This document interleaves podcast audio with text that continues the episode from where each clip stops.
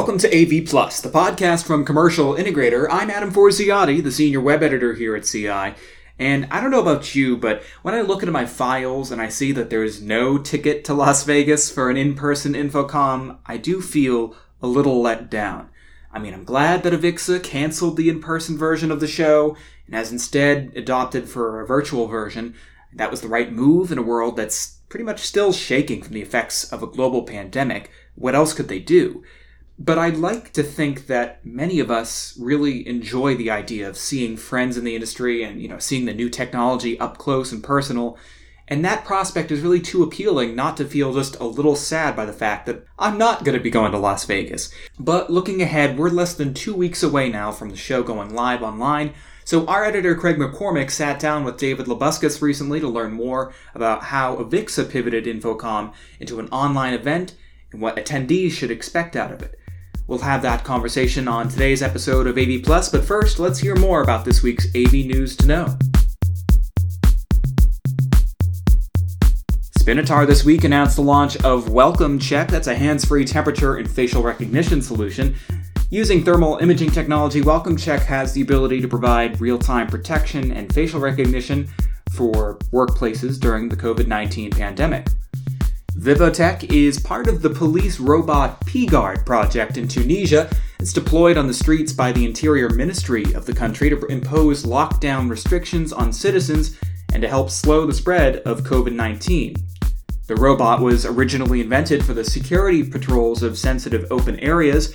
To deliver 360 degree zero blind spot surround imagery, each P-Guard robot is equipped with two Vivotek 180 degree panoramic network cameras. And in Commercial Integrator news, we're about to announce our 2020 Best and Integration Award winners. These two award programs celebrate some of the most advanced AV products and projects around today. We'll announce those winners in a webinar next Thursday, June 11th at 4 p.m. EST. For more information on these or any of our stories, visit our website, commercialintegrator.com. Radio voice over for now. Let's get back to the show. Here's our editor, Craig McCormick, on the line with David Labuskes at Avixa.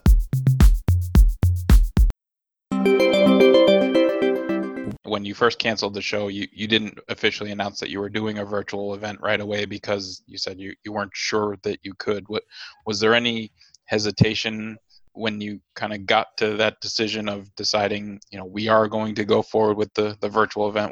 Were you, you know, are you still concerned about how, how it's going to go when, when it does actually happen in, in mid June? Absolutely. Um, you know, uh, I'm, I remember uh, a number of InfoComms um, walking the floor at 10 o'clock at night, the night before we're cutting the ribbon. And I don't know if you've ever seen that, um, but you, you enter every edition of InfoComm hoping that everything goes right. And and and at, the very least hoping that whatever goes wrong because something always does go wrong that nobody can see it it's you know, it's like it's like your it's like your wedding day, right? Like you hide it, or or it's like you when you're the best man, you hide every problem from the bride and the groom. We we just want to create an environment where our attendees and exhibitors can leverage their value, leverage the value of being together.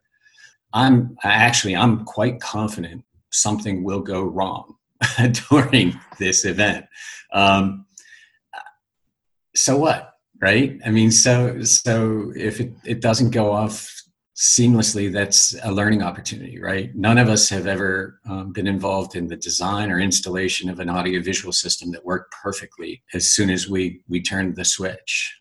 We're an industry about innovation. We're an industry about solving problems, and that's I think that's part of what we want to we want to champion so I know the, the planning for the InfoComm 2020 show started before the InfoComm 2019 show even happened. I know you guys were already talking about, you know, kind of what would be happening with the 2020 show before before that show even happened. So to have to transition and plan basically an entirely different show in this quick a time, what what are some of the challenges of of doing that and you know basically scrapping what you had planned for a year and you know turning it into something entirely different?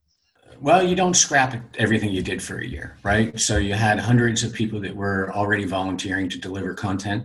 You look at how do you deliver that content in a new fashion. Um, also, also, remember that you know the show itself will be three days, um, but you know content will be leading up to it for uh, weeks um, and will follow from it for weeks. Um, you have to you have to look at how do you register? What level of registration do you want to have? What kind of information do you have from the people that are attending? You want to look at what are the needs of those people. Um, there's a you know there's a there's an aspect to this that's an opportunity in regards to the fact that you know we we typically have had you know a growing show that had about 45,000 attendees. Um, those those are people that chose to take time to get on a plane to go to a, an event to get into a hotel room and to spend all of that money and time. Um, and that's a self-limiting audience of possibilities. You know we've got um, time slots built into these days that are specifically focused to be able to deliver content to the asia pacific region um, that are specifically tied to be able to deliver content to emea um, people that would not necessarily normally attend an InfoComm. So it's not it's not scrapping. It's really building on. Um, it is identifying a whole new platform to deliver that on, um, and finding partners to do that with. It's finding a um, platform where virtual booths can be built. They don't just you don't just download that. Um, they have to be designed. They have to be built. Um, it's looking at tools for networking, for polling, for interaction. Uh, they're, they that team has, and then it's it's reaching out to exhibitors to see if they want to participate. Uh, it's looking for sponsors. It's I mean, there's just it's just as complex uh, as delivering a, a show in real life. Okay, and and I know in, in addition to obviously the, the trade show uh, that people come for you know education and and some of the keynotes and the awards and things like that are, are those elements also going to be incorporated into to what you you guys do for those three days? Yeah, and not just those three days, and you know both both preceding it and and afterwards. And I'm going to use your question to to to share some things that I want to share that you know this this this goes beyond a virtual trade show, right? This is about the digital transformation of digital transformation of the world, right? Um, whether we liked it or not, we have digitally transformed in the last six weeks or eight weeks, and that transformation is going to continue. So what I what I'm excited about is not only, as we talked about, sort of you know, let's be the ones that fall first and teach people where the the the trip zones are. Um, but I also am I'm looking at this as a way to to accelerate and further deliver on a digitally enhanced real life, that better normal. Um, so you know, it, it's it's about retooling our education, not just for the show, not just for InfoComm Connected, but retooling our education, taking the lessons we've learned from this time frame, and looking at how do we extend it um, digitally through distance learning more effectively. It's talking about how do we bring subject matter experts together, regardless of where they are on the planet, with the audience that needs them, and having a platform that does that for every day and every every time zone. So you know, the the cliche of 365, right? But but this is this is our opportunity to do that, and and Avixa is going to seize that opportunity. We we are you know fully anticipating that we're going to be able to even more relevantly deliver the value that we've been delivering for years to our membership and make it and reduce the friction of getting to that value. Okay. Um, I, I, know obviously the anticipation at this point is that in 2021 we'll be back in Orlando for InfoComm 2021. Do you see the, the virtual element as something that could also carry forward in, into that year as, as, kind of an, an add-on, not not obviously the, the primary event for that year, but an, an add-on for people who can't or, or don't want to go to Orlando for the, that few days? Yeah, I mean that's one of the, that's one of the things I'm most excited about. I'm most excited about for our industry. I mean, I think that is, I think there's so much upside future for the AV industry wrapped around that very question because I'm convinced the answer is yes, we will need to and will will desire and will find meaning in um, creating a virtual connection to a physical connection. I don't think, you know, there's pundits out there that have been talking about, you know, a, a why in the future, right? Are we we're going to stay virtual forever? There will never be in-person events again. And then there's the other group that says uh, in-person events in 2021 are going to be just like they were in 2019. And and I don't I don't I don't think either of those is true. Uh, and I don't, I'm not doing it because I want to cut the middle and not make anybody unhappy. I just think there's, we will, particularly driven by AV industry, we will figure out a way to make virtual connections more rich. And when they are more engaging, more rich, then people will take advantage of them. And then why would we limit the audience to only those who can make it to the actual physical space? Um, yeah, I, I think the future is hybrid events. I think I think that, and it, and it's not a hybrid event with, you know, putting a putting a monitor on the back wall and letting people dial in and they're sitting there on the wall and being completely ignored by everybody that's in the room. That's we've that's what we do now sometimes, right? And it's just dismal. Um, and it's not it's not going to be so rich that people won't want to be together either. So those who can gather in real life will. And those who can participate only virtually i think will. And i think we're going to need to be able to serve both. Uh, uh, uh, and i think what other industry is going to be able to solve that problem? I, I mean that problem is exactly the problem that we've been talking about as Avixa for seven years. It's content, it's space, and it's technology, um, and that's that's what we deliver. Uh, that's what we do. Uh, we have become mission critical.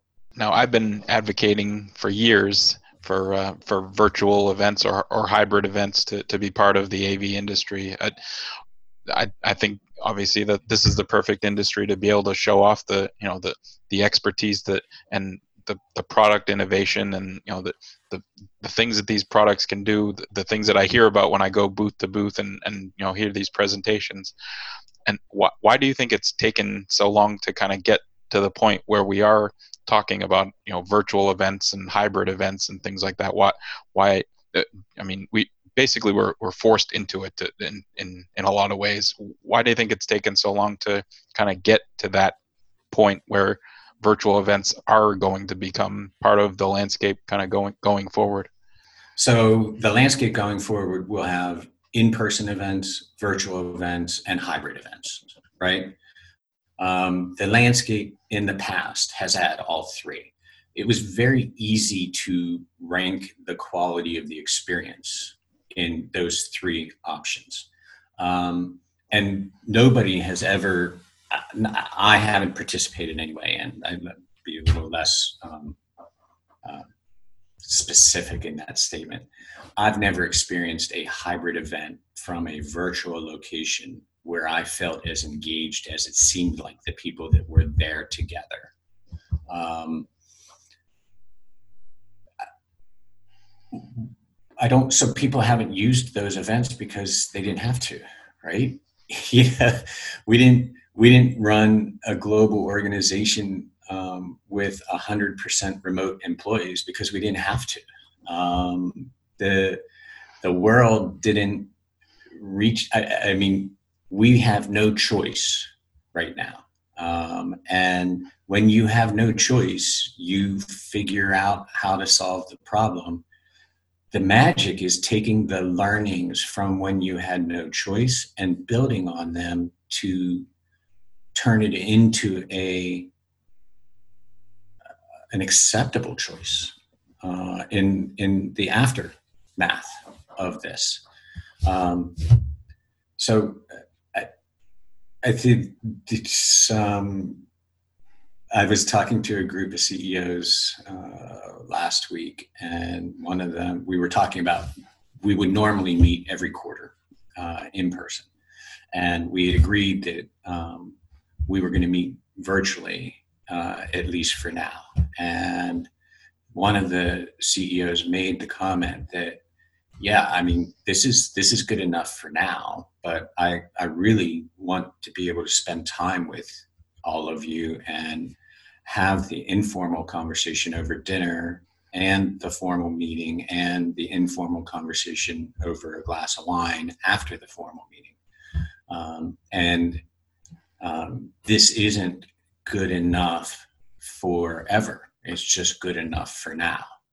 Um, I think after we get through this now, that part of that better normal is making this be better. And we're all doing that, right? I mean, it's actually fun. Actually, if you if you watch, if you look at people, they've become more competent at remote communications. Um, whether it's that they've invested in better gear or they've learned how to look at notes or they've learned how to make eye contact and not be looking down at their laptop or looking up you know there's people i mean uh, one of our members um, just sent out yesterday how to use two poster boards and a light bulb to create diffused lighting in front of you so that your face isn't in shadows, right? For $15. Um, these are things that people, it, it's fun watching people learn this, literally watching them learn it, uh, myself included.